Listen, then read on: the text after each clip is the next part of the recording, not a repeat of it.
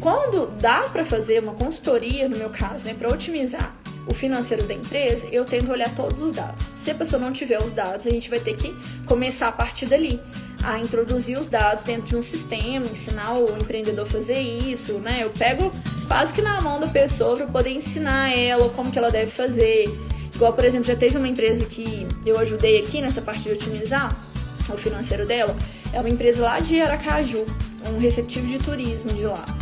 Então, é, eles não tinham sistema e eu fui ajudei, né, com eles ali em reuniões, ajudei eles a escolher o melhor sistema para o negócio deles, um sistema que fosse legal tanto para a área deles, né, que é o receptivo de turismo, que atendesse eles na atividade fim deles, mas também que atendesse eles na atividade que não é principal, né, que é o financeiro no caso, mas que é muito necessário.